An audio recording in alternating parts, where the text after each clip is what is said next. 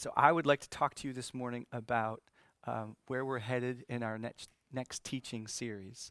Uh, I believe it would be good and wise um, for us to talk about this before we jump into it. So, this morning I'm going to kind of take some time to explain where I f- sense would be wise and then talk directly about where we're going. But I won't be going into the, the, the book uh, technically this morning. We won't be like exegeting chapter one. Um, I want to sort of lay the table for it, give some background on it, and explain why I think it would be a good place to go uh, for a little while. As we've moved from from Christmas and Advent deeper into the new year, as I've shared with you before and in the different messages, I, I've had a growing burden for myself. I've had a growing burden for, for my church. Um, I've had an increased sense of like pastorally how much more as as I try to serve you guys pastorally this burden needs to be infused in how I care for you, how I think about our church. Um, and, and, and I don't think, you know, when I talk about the burden that I have, um, I don't think it's, as you hear it, I don't think it's too risky. because the burden I have is simply the overarching theme of all the Bible. Um, I don't mean that I want to my burden is the whole Bible. My, my burden is the point of the whole Bible. And, and so, what I want to offer you, what I believe is a wise and good place for us to meditate, especially on right now, is the theme of the glory of God. The glory of God. Um, and, and, perhaps if I could uh, put this sense of call into uh, words, it, it, might be heard as something like what the Lord spoke to Aaron and Moses in Leviticus 3, when Moses said to Aaron, trying to care for him in a terrible crisis that his sons had experienced and the loss of their lives, he, he said to Aaron, he said, This is what the Lord meant, Aaron, when he said, and this is what the Lord said, By those who come near me, I will be treated as holy, and before all the people, I will be glorified. And that's, that's what I feel as, as a burden, this is where I think it would be good for us to pause and meditate on. This idea, when God says in Leviticus 3, By those who come near me, I will be treated as holy, and before all the people, I will be glorified. God is glorious, and he is to be treated as glorious. God is a holy God, and he's to be treated as a holy God. And as believers in the new covenant, forged by the blood of Christ, and established and sustained by the very Holy Spirit of Christ, this isn't said to us as a command. I don't want you to hear this simply as a command. As if God was on one side of the room waiting for you to glorify Him, waiting for you to treat Him as holy, waiting for you to do your job of recognizing His glory and treating him that way. No, it, it's not that. It's, it's the fact that the, the revealing of God's glory and the right response in us to that glory is the whole purpose of God's salvation for us in Christ Jesus. In other words, yes, God is calling us to treat him as holy. It's not that it's not that, but it's also that that is what God is doing in us. That is the whole point of salvation. God is the one primarily not only commanding that we glorify Him, but working that in our hearts. That is salvation. As we've talked about recently, our ability to rightly see and treasure God, to really, actually, not by rote or because our parents tell us to or because it's what they did or because you know, church is a good thing, but to actually really love Him and worship Him and revere Him for who He is, to, to do, and to do that so much that everything else takes second place, third place, fourth place, 168th place in our lives, to be actually capable of doing that. That is why Jesus saved you.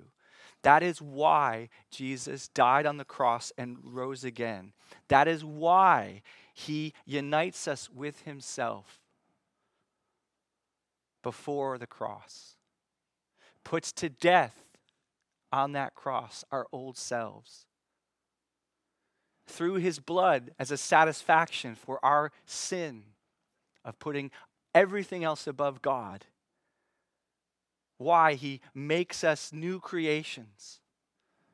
Why he's growing us into perfect image bearers. Who? Because they rightly see him for who he is. Because on that final day, they, you and I, will see him for everything he really is, for the true treasure he really is, will be transformed into that perfect reflection of the treasure that he is.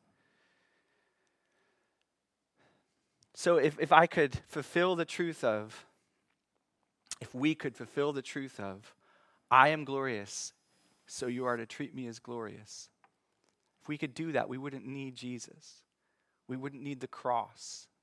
There'd be no point he would just be sitting waiting for us to do this. But he isn't. That's why he laid down his life. That's why he lives in us. So we have a lot of hope as we pursue this, as we say, let's, let's glorify God. Let's see him for who he is. That's joining God in his most important work in our lives. As God's redeemed people, we are in the midst of his promises that he made through Habakkuk 2:14. Listen to this promise in Habakkuk 2:14. Just slow down with me and listen to this promise.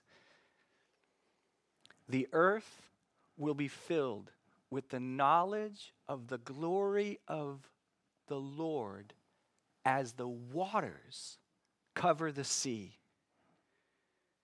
This is God's ultimate goal for all of creation on this world or the new heavens and the earth. The earth will be filled with the knowledge of the glory of the Lord as the waters cover the sea. There is a day coming when the glory of God will be seen and cherished and filling up hearts so much in this world that it will be analogous to the waters covering the sea. And stop and think about this. How do the waters cover the sea? I mean, if you took if you took a percentage of the oceans and sought the answer to this question, how much of the oceans is water? Right? All of it. That's all there is. It, that's what it means to be the sea. You're all water.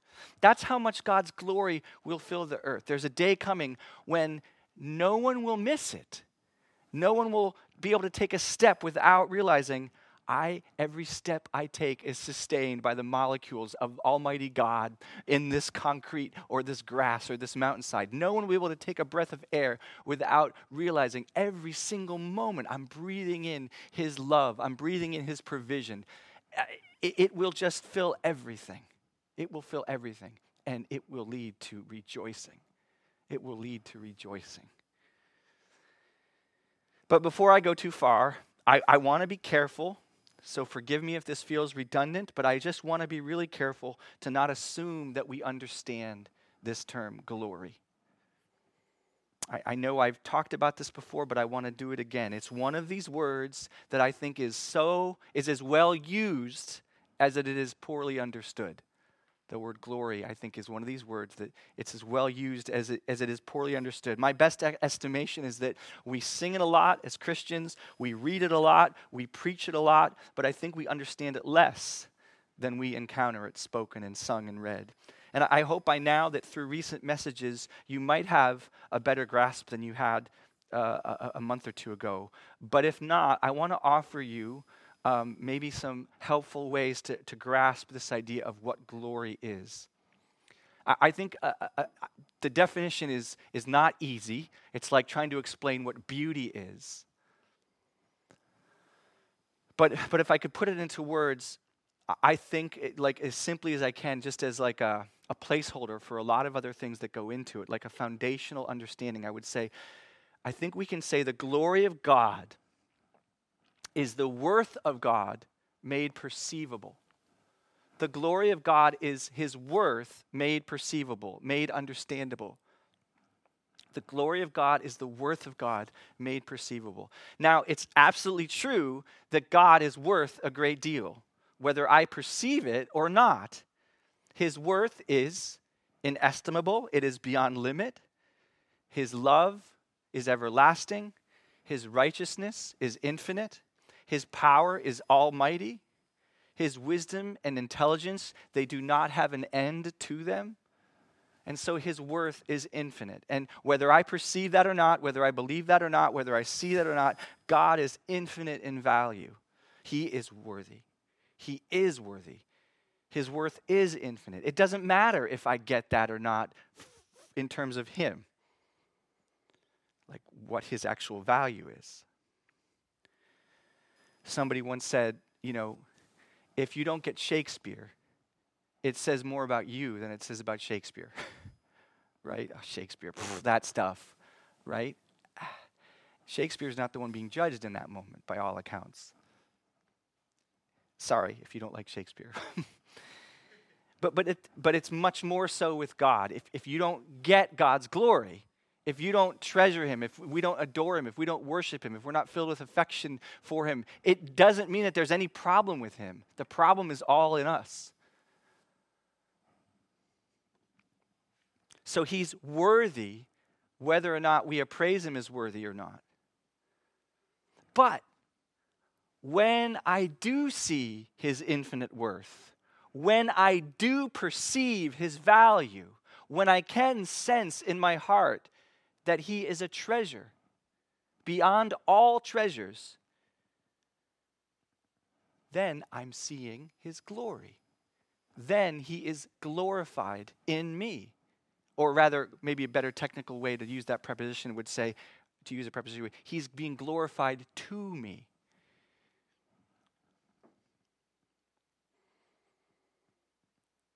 So, seeing God's glory is the getting it of his worth, it's the treasuring him. And, and as, as we've said before, this is more than an intellectual experience. If it is only an intellectual experience, if it's only an affirmation of doctrine, and saying, Yes, he's glorious. Yes, he's worthy. Yes, he's holy. Yes, he's the Son of God. Yes, he's the Father Almighty. Yes, he's the Holy Spirit. If, if that's where it is, primarily in us, and that's sort of where it ends, then he's not being seen. You're not seeing his glory. I'm not seeing his glory.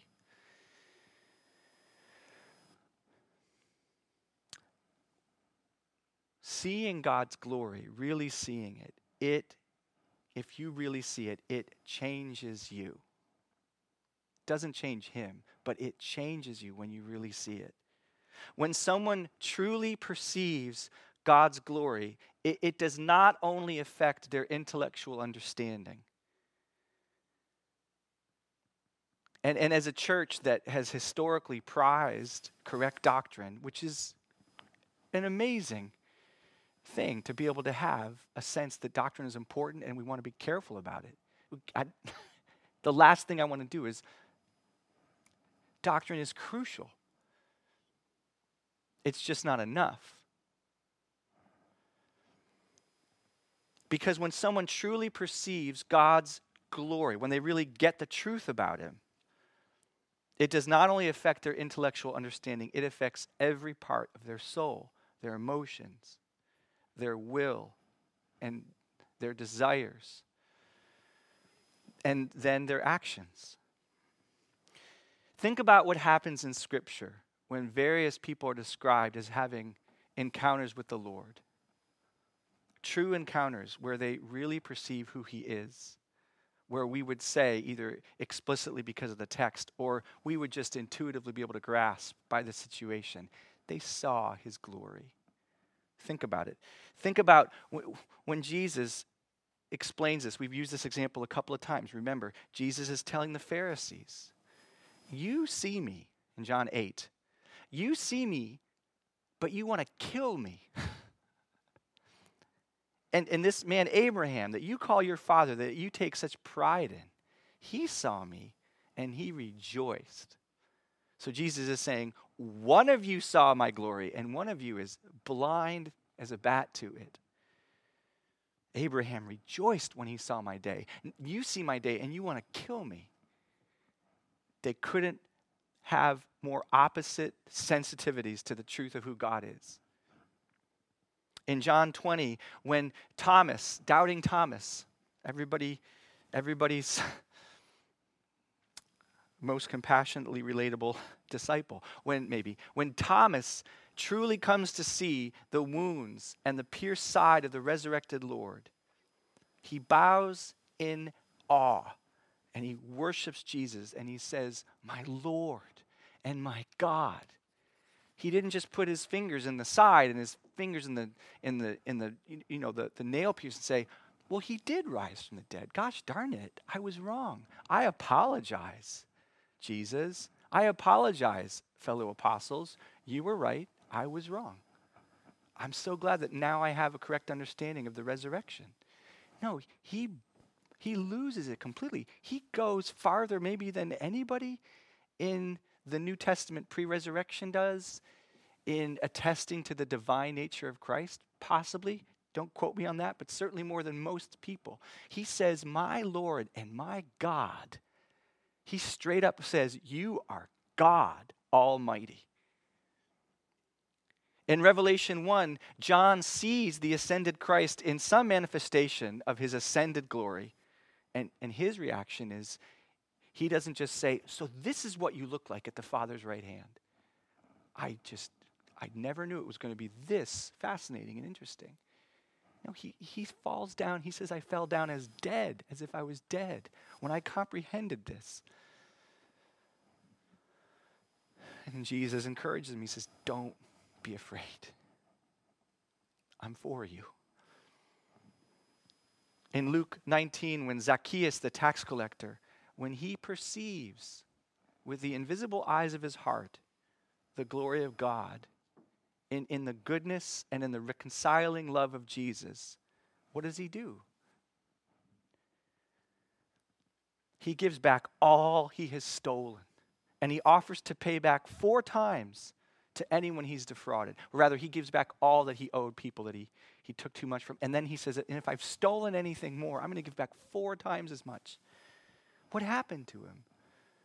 Jesus said, Salvation has come to this house. He didn't get saved because he made some bargain. Okay, Lord, I'll give back this, this money. Will you save me? No, Jesus is saying, look at what's happened to him. Look at how his heart has changed. This is a man who has been saved. He has seen my glory. He understands in a salvific way about the heart of God in me.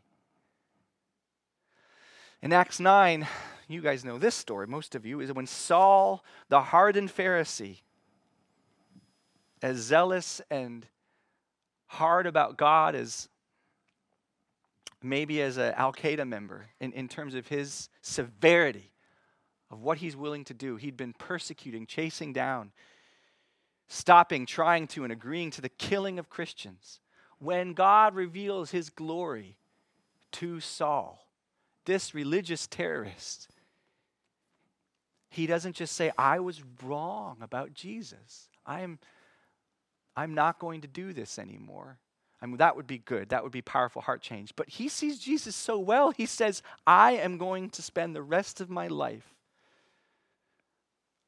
proclaiming this gospel. And that is all I'm going to do. If I have to make tents to support it, I'll do some tent making. But my whole life is now going to be evangelism and building up planted churches. He stopped trying to kill Christians and instead, he laid down his life for them. In Isaiah 6, Isaiah sees the glory of God filling the temple. He's a priest. He knows the Bible, the scriptures as they had them. It was his job to be a priest in Israel. It wasn't the first time he'd been around the things of God. He'd been around the things of God his whole life, and his whole vocational ministry was to be about the things of God, understanding the word, ministering in the temple for God's people. Religion was his life. But one day he saw God for real in a way he had never seen God for real. And what, ha- what does he say? He says, Isaiah 6, he sees the glory of the Lord filling the temple. And what happens to him? He says, I am done for. I am obliterated. I have seen the glory of God, and I cannot live anymore. And then God shows him another picture of his glory. He says, Isaiah, I have atoned for your sin. And Isaiah says, Send me, send me out. I, will, I want to do whatever you want me to do with my life. I'm here to do your will, Lord. What do you want me to do? He's changed because for the first time in his life, he really, really, really sees the glory of God. Well, at least in a way that he'd never seen before. I want to be careful. I don't know that, you know, I, I, don't want to create a binary sense either, as if, as if we all either see God's glory perfectly or none of us see God's glory. That's not the picture Scripture gives. But at the same time, I, I, I just want to say that when you see God's glory, to the degree that you do see God's glory, if you are really seeing God's glory, you are changed by it.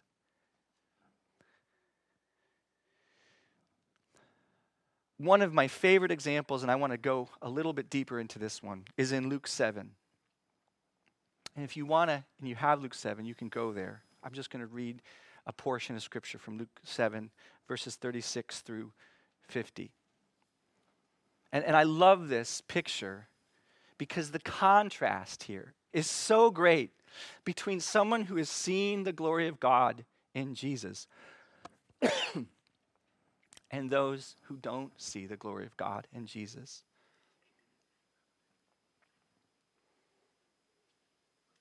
I'm going to start at verse 36. And, and, in this picture, you have a sinful woman.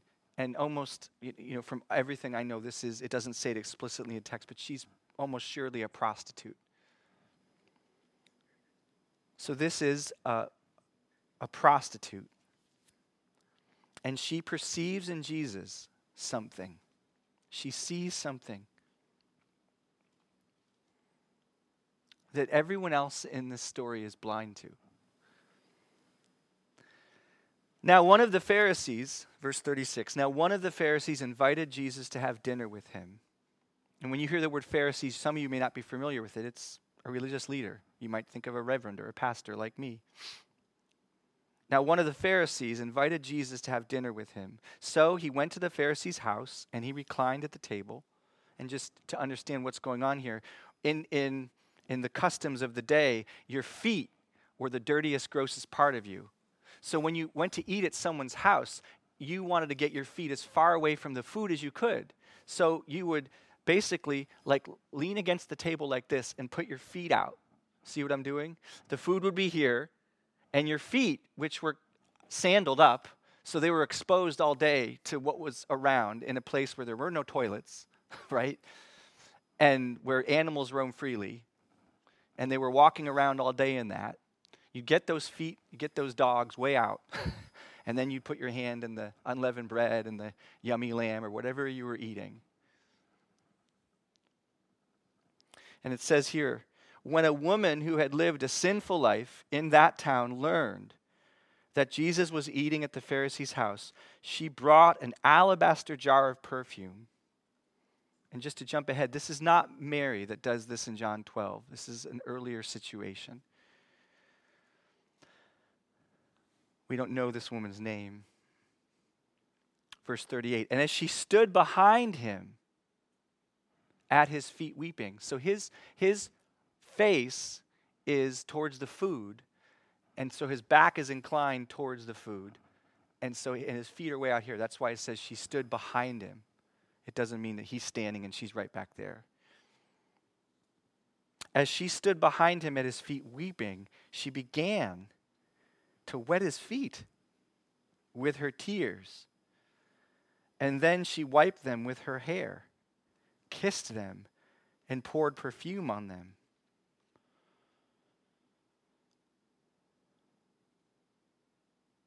So she starts crying. She just gets near him and she starts crying. She's a she's a whore. And she gets near Jesus and she starts sobbing.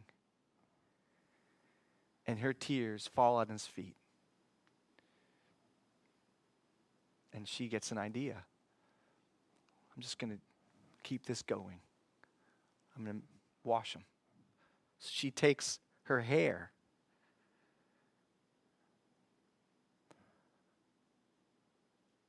Probably long hair. And she puts her hair like napkins all over his feet. What's, her, what's getting in her hair? It's not good stuff. It's, it's not dishwash detergent. it's the other direction of stuff. And she's getting all that in her hair. And then she kisses them and pours perfume on them. Verse 39 When the Pharisee who had invited him saw this, he said to himself, If this man were a prophet, he would know who is touching him, what kind of woman she is. She is a sinner. And Jesus answered him. Uh, he doesn't, Simon doesn't audible this, he doesn't say these words. But Jesus knows everything that's going on in his heart. And he says, Simon, I have something to tell you. Tell me, teacher, he said. Two men owed money to a certain moneylender. One owed him 500 denarii and the other 50. So one man owed him 10 times as much as the other. Neither of them had the money to pay him back. So he canceled the debts of both. Now, which of them will love him more? And Simon replied, I suppose the one who had the bigger debt canceled. You have judged correctly, Jesus said. And then he turned toward the woman. So he looks towards her. Everything he's about to say, he's looking at her and he's talking to Simon. Do you see this woman? I came into your house. You did not give me any water for my feet, but she wet my feet with her tears and wiped them with her hair. You did not kiss, give me a kiss, but this woman, from the time I entered, has not stopped kissing my feet. You did not put oil on my head but she has poured perfume on my feet. All these things Jesus just mentioned were customary things to do for a guest. Jesus is supposedly an honored guest. Simon calls him teacher, honored teacher, rabbi. It was, a, it was a, an honorable title. That's what Simon says with his lips. But in his heart, he's not honoring the Lord. In his heart, he says, This is no prophet. In his heart, he didn't invite Jesus to share a meal. He invited Jesus to test him and inspect him. But he's too hypocritical to admit it. He's being polite. Okay, teacher. Yes, teacher. Right after he says he's no prophet. He doesn't even know who this, this filthy woman is. So he doesn't do uh, any of the basic just customs of the day to give Jesus a bowl to, to wash his feet before he eats the meal. That, that wasn't rocket science to do as a hospital, sign of hospitality. He doesn't greet him with a kiss. He doesn't give him any oil for his head to, to, as an honored guest might receive.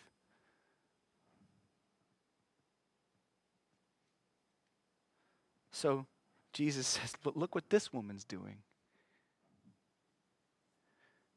And then Jesus said, Therefore I tell you, her many sins have been forgiven.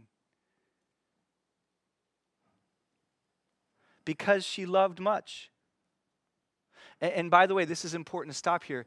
He's not saying, because she loves me so much, I'm forgiving her sins. He's saying, the result of her sins being forgiven is that she's loving me so much. So, in other words, here's the proof that her sins are forgiven she loves me. Here's the proof that she's really seen me and really knows me. She loves me. But he who has been forgiven little loves little. Then Jesus said to her, Your sins are forgiven. The other guests began to say among themselves, Who is this who even forgives sins? Who is this who forgives sins. I, I shouldn't even have said it like that because I don't think that's the inflection point. Who is this man who can forgive? I think they're just doubting, just like Simon. Who is this guy saying he forgives sins? In another place, it said, Only God forgives sins. In a story in Mark 1, I believe. Jesus said to the woman, Your faith has saved you. Go in peace. Your faith has saved you. What is faith?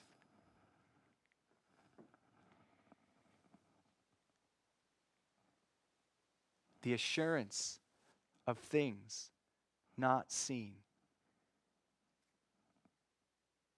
Faith sees with the heart what the eyes can't see by their cells and retinas and corneas. Real, saving, authentic faith perceives the glory of God in the face of Jesus Christ. And so, what I'm talking about is something super important. Saving faith, real faith, is not an intellectual assent to a set of doctrines. It is perceiving the worth of who God truly is, really, with the eyes of your heart. See, Simon doesn't do anything like what this woman does because he doesn't see Jesus. He doesn't believe in Jesus. He doesn't have faith in Jesus, i.e., he doesn't see Jesus. He is blind to Jesus, crucially, deadly blind to Jesus. And the guests they ask after hearing Jesus pronounce forgiveness likewise reveal their blindness. Who is this man who forgives sins? Because they don't see him. They don't see him, they're blind.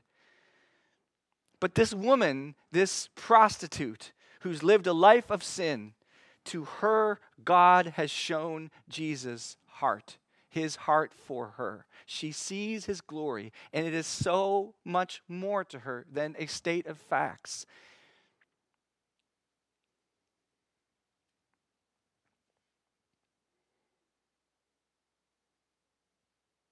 And, and again, I, I want to, by way of a similar story in John 12, I, I want to I want to be careful here.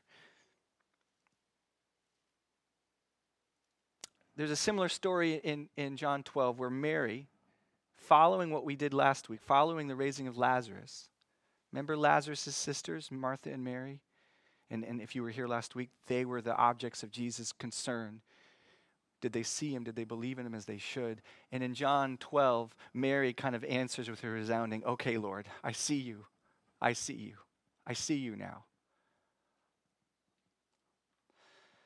Because she takes this year's salary worth of perfume and she pours it all over Jesus' feet, similar to what this woman does. And, and the disciples rebuke her. I, in one I think in one synoptic gospel, Judas does, but in other gospels in this story, everybody rebukes her. The disciples are like, What are you doing? That's like 50, 60, $5,000 worth of perfume. It's crazy that you have that. And what are you doing with it? You're wasting it all on Jesus' feet.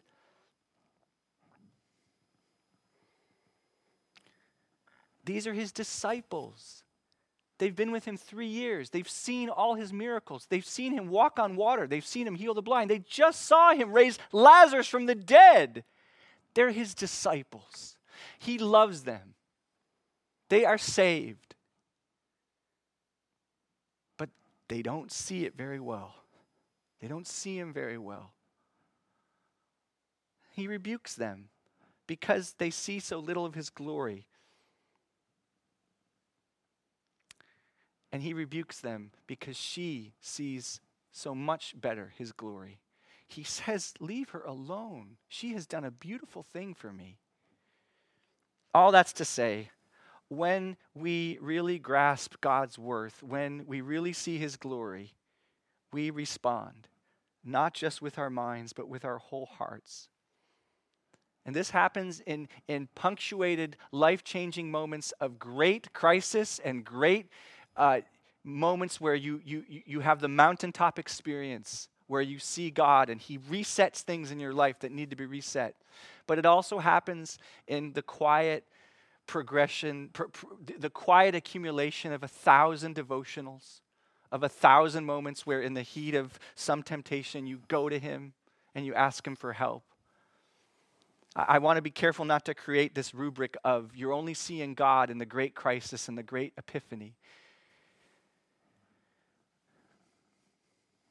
There are these cataclysmic moments of our life where God grabs us by the lapels and illuminates our eyes to see some aspect of himself that changes our lives forever in ways that are you know we keep, we would say greatest hits of our lives greatest moments of our lives. But he, we see his glory in a like i said a 400000 other quieter moments as well when we turn to him in faith in quiet ways nobody notices and that we might forget in a few days but the point is martin luther knew what he was saying when he said we are saved by faith alone. But the faith that saves is never alone, it changes us. We are saved by faith alone, but the faith that really saves, it's never alone. It changes us. John said it this way in 1 John 3. He said, Whoever whoever lives in him cannot continue making a practice of sin. Indeed, he is not even able to do so because his seed, the Holy Spirit, lives in him. Life change will and must result when someone truly sees the glory of God, when someone really believes. And so when I say that I sense that it's important for us to pay special attention to God's glory in this season, I'm not simply saying we need lectures on glory, as helpful as those might be. No, we need what only God can do, which is to open our eyes wider. Maybe for some of us, for the very first time, but Lord willing, for, for, for most of us, wider and wider to His value, to His worth, to His beauty, such that our whole hearts are affected. That's why, by the way, one of the reasons why I ask for prayers each week. And I thank you for not growing tired of them. Sometimes I, I often feel I'm bugging you again when I text some of you guys for prayer. I ask for prayers each week because I know that what I'm trying to do, I cannot do. The change I'm hoping to be a means of God's grace for is a change I cannot produce in myself, much less you.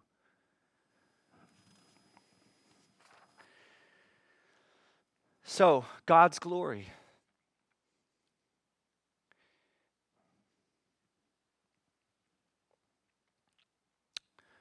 Recently, I've, I've grown fond of the word treasure when I've thought about God's glory. I've been thinking about what it means to see God's glory, and, and I've felt like, uh, uh, even apart from, I know John Piper will use that word, but I, I feel like I'm able to grasp that in a way that's not just parroting John Piper but, but recognizing that a, a helpful way for my mind to define whether I'm seeing God's glory is to ask myself the question Am I treasuring Him? I love that because it, it, it, makes it clear it's not just a matter of intellectual assent or doctrinal affirmation. It's a, it's a, a wholeheartedness. Yes, you have to know the truth about God, but when you when you treasure it, that truth matters to you, like it, some even scintilla of the way it mattered to that sinful woman.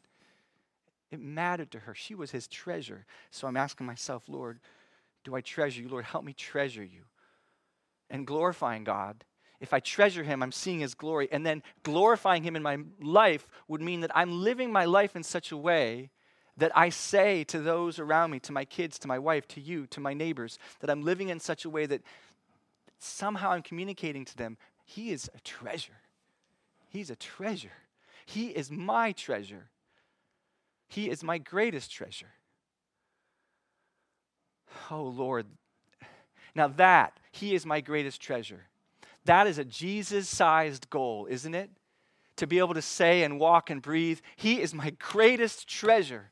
To be able to say that in truth. That is a Son of God on the cross dying for all people goal, isn't it? Isn't that a goal worthy of the blood of the Son of God? I mean, that is a big Herculean boulder to push up a mountain. To say, He is my greatest treasure kids, wife, house, car, job fears, health fears. He is my greatest treasure. Pornography, He's my greatest treasure, not you. My phone, my beep beep phone. he is my greatest treasure, not scrolling for the next four hours. To be able to say that consistently, continually, truly, maybe not perfectly, but increasingly. That's the kind of boulder that takes the Son of God shedding his blood on the cross for us to achieve. And I am, am so hopeful when I, I, I'm saying these words to you because I'm realizing, even now, right now, he's able.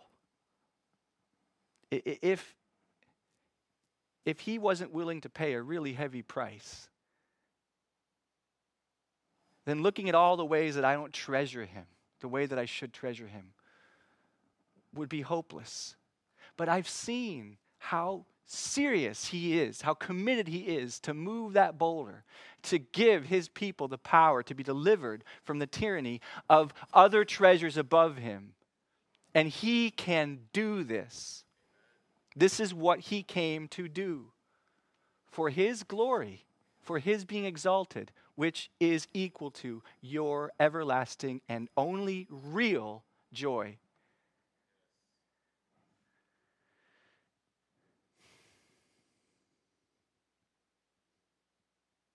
So, before I move in, one of the applications, and I'm just going to cut to the chase right now, is I would just like us to pray this prayer in, in all kinds of creative and different ways. And I, I can send some scriptures out, but I'd like this to be a prayer for us in this season. Lord, be treasured in my heart above all things. This is what you bled and died for. This is like you, this is how serious you are about this goal. And so I know you're up to it. And I'd like to invite you to pray this Tuesday night. I'd like to be here and online with whoever will be here from 7 to 9 and just take two hours this Tuesday night. You know, I, am not ready to start some like eight week series of prayer. Maybe after Tuesday night, we'll have some more sense of some burden for that. But I'm just asking you all, who, whoever of you can, just lay aside Tuesday night and join us online or come in this room with a mask and let's just get on our knees and we'll put everything else second. We'll put our, we'll put our marriages, our kids, our diseases, our health issues, our job issues, our sorrows, our fears, our hopes, our dreams, we'll put them either all under that or we'll ask Him to make Himself our treasure through those things.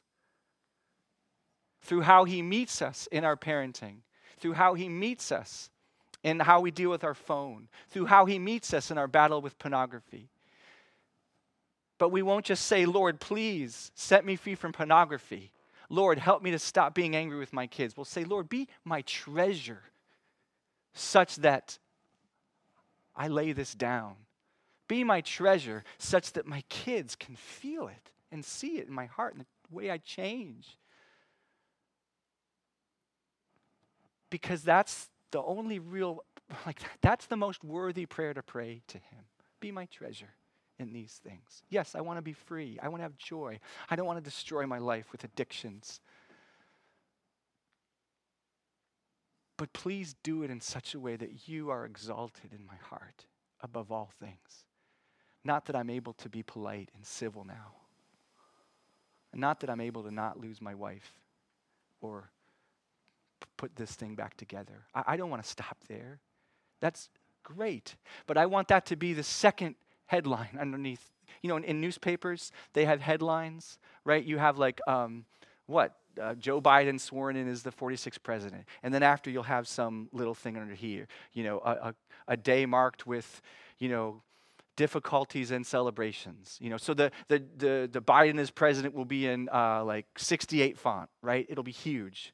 And then the, a day marked with with difficulties and celebrations will be in like 25 font, right? I think of the story of our lives that way. Does God care about your divorce or your leukemia or your kid's addiction or your job uh, loss? Absolutely, He does.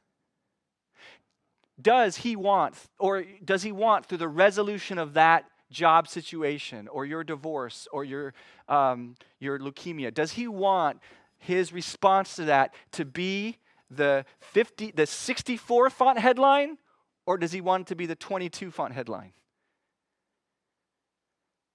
He wants it to be on the front page of your life.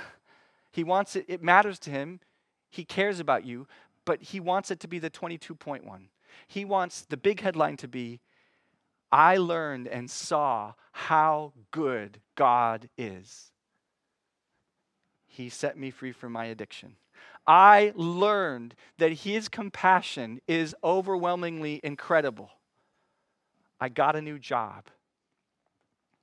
I learned that He is so patient with me, so much more patient and kind than I ever thought He was. Jen took me back and we got married. That was my headline in 2007. I learned that he was sovereign. I learned that I couldn't try hard enough to screw up this relationship and that I had such a blindness to the gospel and to his goodness that it, it froze me with fear about being committed to my wife or my fiance. And she dumped me and brought the ring back and put it on my desk in 2005. And I went into a terrible depression. And it drove me into the gospel like I had never been driven before, eh, besides the day I was saved. And at the end of that process, whether Jen took me back and whether we were able to get married, I say this truthfully to you. As much as I love my wife, it, it didn't matter so much.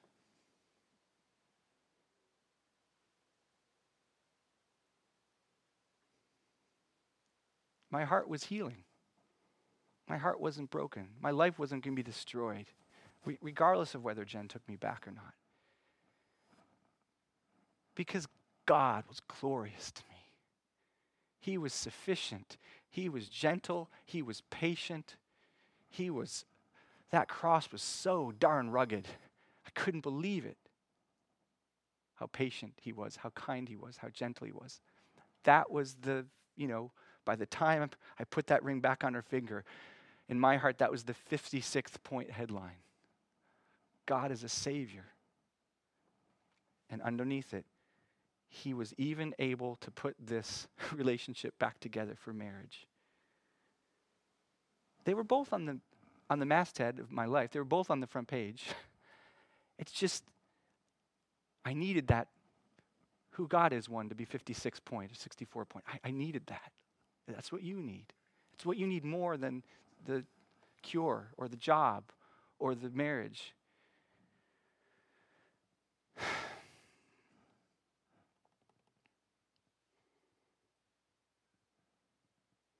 So, what does all this have to do with where we're going? So, I mean, in one sense, obviously, it, it, it, it it's what we're always about.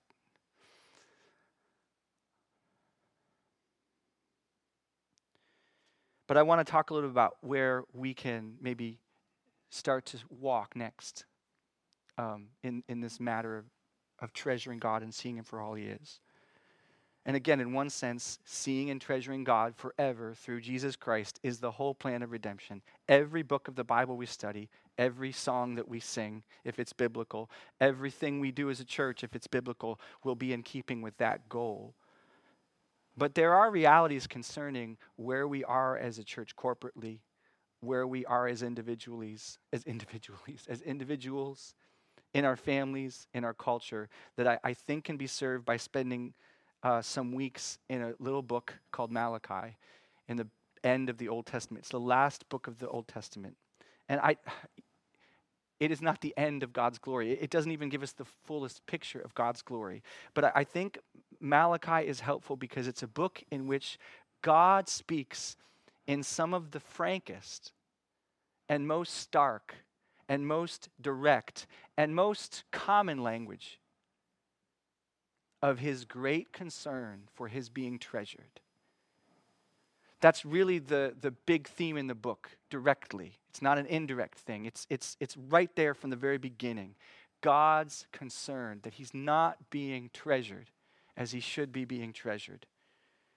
The whole of this little book might be represented by uh, verses 4 and 11 in the first chapter, where the Lord speaks and he says, A son honors his father, a servant his master. But if I am a father, where is my honor? And if I'm a master, where is your fear of me? Says Yahweh of hosts to you priests who despise my name. And then in verse 11, for my name will be great among the nations, from the rising of the sun to its setting. Incense and pure offerings will be presented in my name in every place, because my name will be great among the nations, says Yahweh of hosts. The people in Malachi's time were losing their spiritual sight. They were going blind to the glory of God, and it was showing. And again and again, the Lord says to his people, My beloved people, listen to me. You need to consider who I really am and give me the honor that I really deserve. I am calling you to treat me right because I am worth it. And I am not playing games. I am worth it.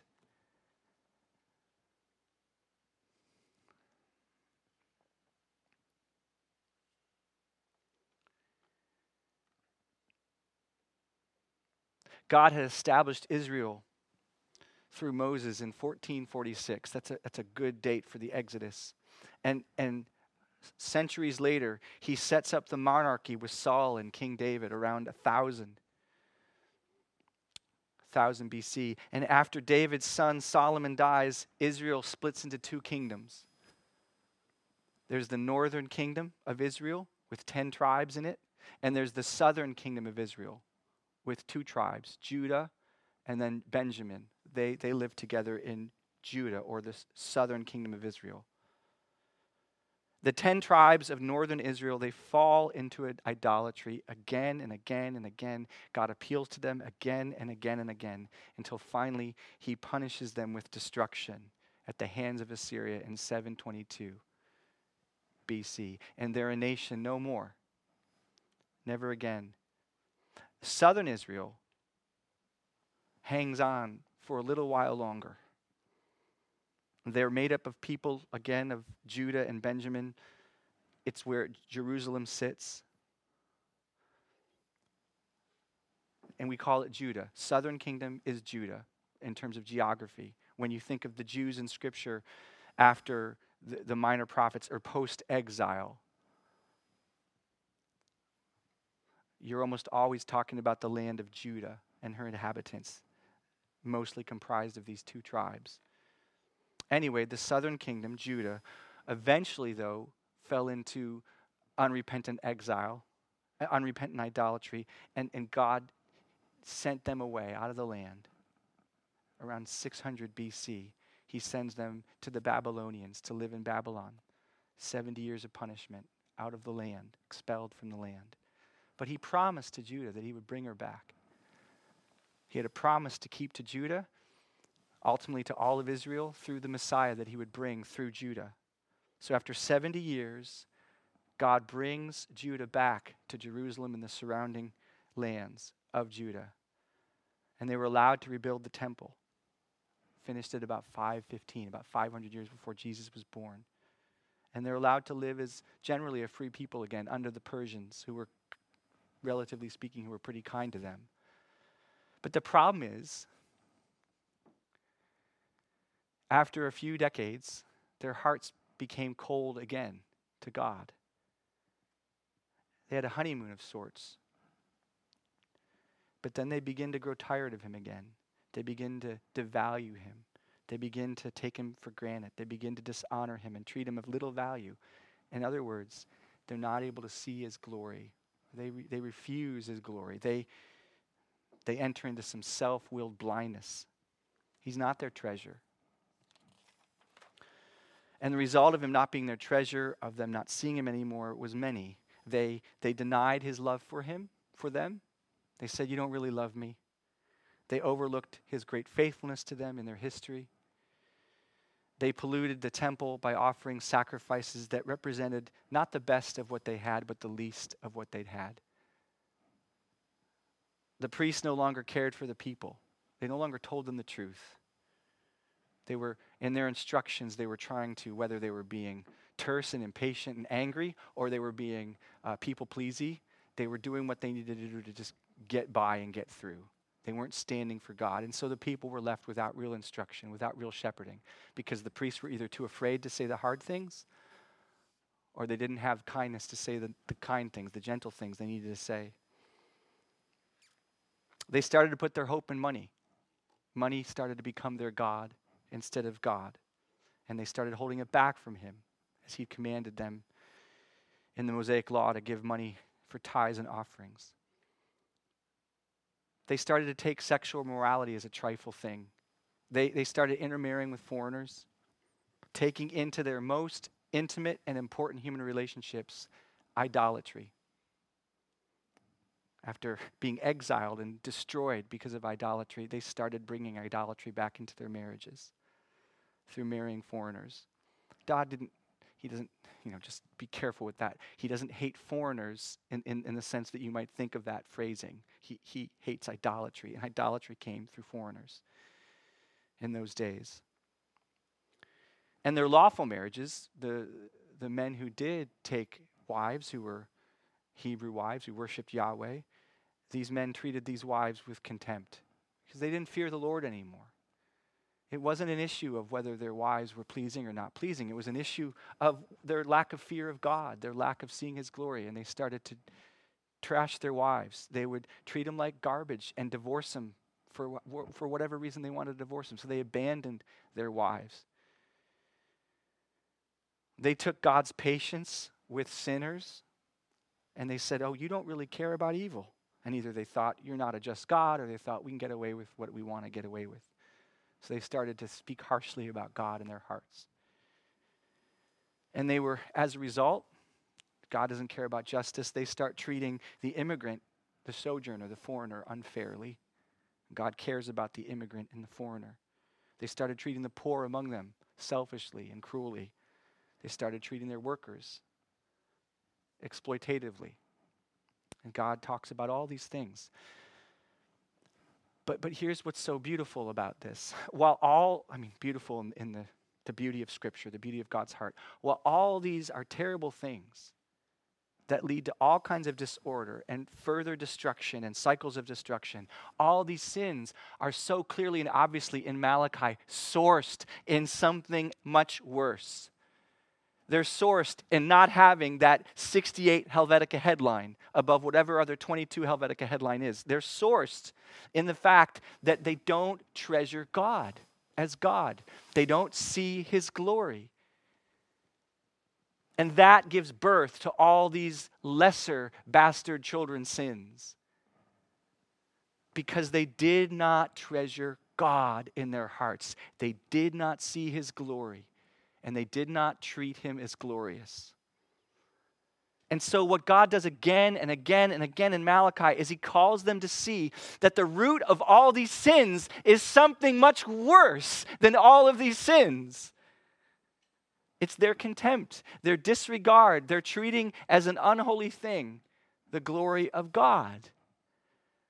And so, again and again in Malachi, God says in one way or another to, uh, to all these things, I'm a great king. I'm a great father. I am the Lord Almighty. Where is the honor due me? And he's not speaking as if he's in some crisis, like, oh, I'm needy, I'm needy, I need my, I need my affirmations from you people. No, for their sake, for, for, out of love for them, he's saying, you don't know who I am. I'm a great king. I'm not going to have my glory distorted and held in contempt. God says this again and again because their healing is not first in changing their behavior, though that is part of it and can complement it. And I don't want to say that their actions have no consequence, But the foundation of their healing is going to be found in recognizing who God is. The fuel for their healing is going to be found in, and as Jesus asked Mary and Martha last week, realizing who He is. Lord, if you had been here, my brother would not have died. Don't you know who I am, Martha?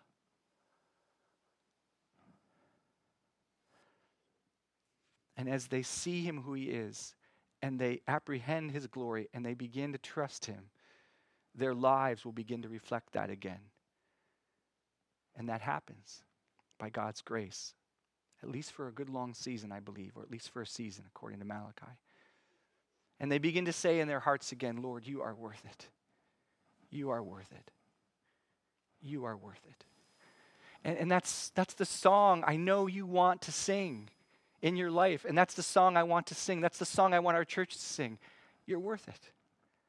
Why should I wear these masks and come in? Why should I get online and come in, you know, do this video? You're worth it. Why should I hold back my tongue at my kid when he, oh my gosh, I cannot believe what he has done for the 17th time today? I just want to lay into him. I love my kid. But to be able to say, I'm going to be gentle with my kid because God, you're worth it. I got to tell you, it is really different than simply wanting to be a better parent or be kind to my kid. It is life. To be able to say, I'm going to turn from this image not because I'm going to get in trouble with my church or my wife or what a scumbag I'll look to people or to my own heart, but to be able to turn from this image online, not because I'm afraid of feeling, simply just because I'm afraid of feeling so shameful, but because he's a treasure. He's because he's worth it, because you're worth it. That's life. That's eternal life. To know God, Jesus said, this is eternal life. To really know your worth, Lord and to know the Son that you sent, Jesus Christ, not just with the mind only, but with the heart. That's eternal life. Don't you want that to be your reason for living and your choices because He's worth it? It, it, it, it to, to, to ears that haven't seen His glory, that sounds maybe cultic, or it sounds like chains, or it sounds constricting. To those of you who have seen His glory, you know it's life. You know it's what you want. You know it's what you made for. You know it's freedom. You know it's joy. So that's what I want us to be pushed forward through through this book and you know for for for for every book after that we do as a church. Malachi's not, you know, this massive radical new thought about how we should I mean everything we do as a church, I want it to feed into this joyful saying in our hearts, he's worth it. You're worth it, God. So, it's not a long book. The themes are great. They will dovetail with some of the themes left over from 1 Corinthians, especially when we get into the part on marriage and sexual morality. So there, there will be an excursus at that point, I, I anticipate, required to stop. But, but wherever we go in Malachi, uh, or the excursus to Corinthians to complement Malachi, I want us to recognize that what God is calling us to consider is who He is, to consider the treasure we have in Him, and to ask Him to cleanse our hearts, of ways that we have disregarded him, to heal our eyes of ways we've given into the blindness of his glory. And as we do this, we have great hope. We have great hope. For one thing, I, I just see God doing great things in our church.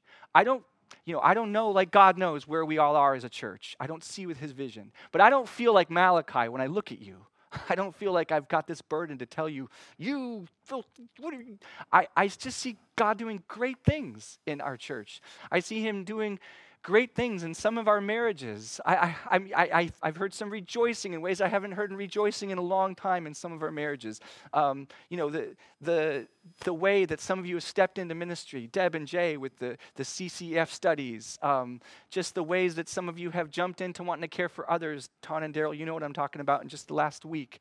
Uh, the ways that God has been already using our church family in ways outside our church. You know, Rob and Donna and their ministries to the, to the addicted and to recovering. The, the ways that, you know, Jesse Myers comes to our church and he sees that we don't have uh, anybody helping on the worship team the way maybe he could help. So he decides he should learn keyboards so that he can help with the worship team. I mean, who does that? Who comes to a church and says, Oh, what do you need on the team?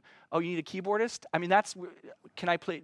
Well, if I know how to play keyboards or not, that's where the conversation usually ends. But for Jesse, it goes to, Oh, okay, they need a keyboardist. Well, I will learn how to play piano. you know, I'm like, there's just so much beauty and grace in you guys. I, mean, I could go on and on and on. Sarah, I've, I've you know, praised God for you in many ways. I, I just see such beautiful things going on in our church. Um, so I have great hope be, because of, of already what I see, you know, in our church and the fact that I, I think I can say in some ways like I'm still a pastor because of, of Kim. you know, like I haven't given up on ministry because of Mike and Pam. You know, I, I, there's just so much grace here that I see. I don't sense that God is yelling at us in anger this morning, but He's saying to us, You have come this far. Come further in. Come up higher. Come deeper. Let's go. Let's take more ground. You have seen and rejoiced in much of my glory. I want you to see more. I want to tighten this thing up. But even if some among us, even if among us there is a deeper sense that God is grieved at our dishonoring him, that his purposes are, are not condemnation, I, I, I'd want to say to you guys, his purposes are not condemnation and destruction, but healing and restoration. So even if you walk in feeling like, well, I don't, I do feel like I'm grieving the Holy Spirit, I, I want you to know that God very much felt grieved by the people in Malachi's day, and he came to them with an earnest and very real message in order to heal them, in order to restore them, in order to help them, in order to set them right again. And most of all, I'm hopeful because we need to remember, and this is going to be a big challenge for me. Oh, Lord, please help me with this. We remember that, that as we seek to see God better in His glory, we have a vantage point and a covenant that those in Malachi's day they didn't have. We have available to us the privilege to look on the glory of God in the face of his son. And they didn't have that. We have a better covenant than the people of Malachi's day. They didn't have that. We have a new covenant which is everlasting. They didn't have that. We have a covenant brought not by Moses and cut on tablets of stone and temporary and called by Paul the ministry of condemnation because all the law can do is kill. But, but we have the covenant brought by the Son of God, cut with his own blood, which never ends because our Savior never stops interceding for us to secure and sustain our eternal salvation the forgiveness that God has made known to us in the Son of God, slain for all our sins, is far greater than the redemption they were able to see through animal sacrifices that could never truly redeem them from sin.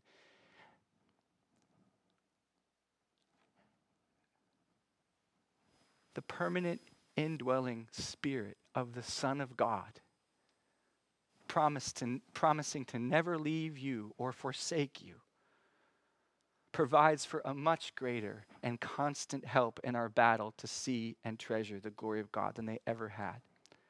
And it's going to be a big part of my job as we look at old, any Old Testament book to, to help us see how Malachi's words to a people under the Old Covenant speak to Jesus and to the people in the New Covenant. But, but God's voice, the, the voice in whom we hear through Malachi, I have loved you. I am a father to you. I am a great king. These are the same words, only louder, with more compassion, with more power, with more holiness that we'll hear from Jesus Christ as we come back to Him in these series. And, and I think part of that will be coming to the Lord's table more often through this book because I'm going to want to guard us from condemnation, a sense of any hopelessness that might be stirred up. I'm just going to want to maybe come more often to holding up that bread and the juice and saying, this is the Lamb of God, slain for the sins of the world. Let's take and hope in it. So, we're going to have, Lord willing, we're going to have more times of communion through this book than our normal once a month. Um, but, so let's look forward to the Lord giving us power to say, You are my treasure. in greater and deeper ways than He has. Let's pray for that. And please come Tuesday night online or in here and pray for that if you can. Amen.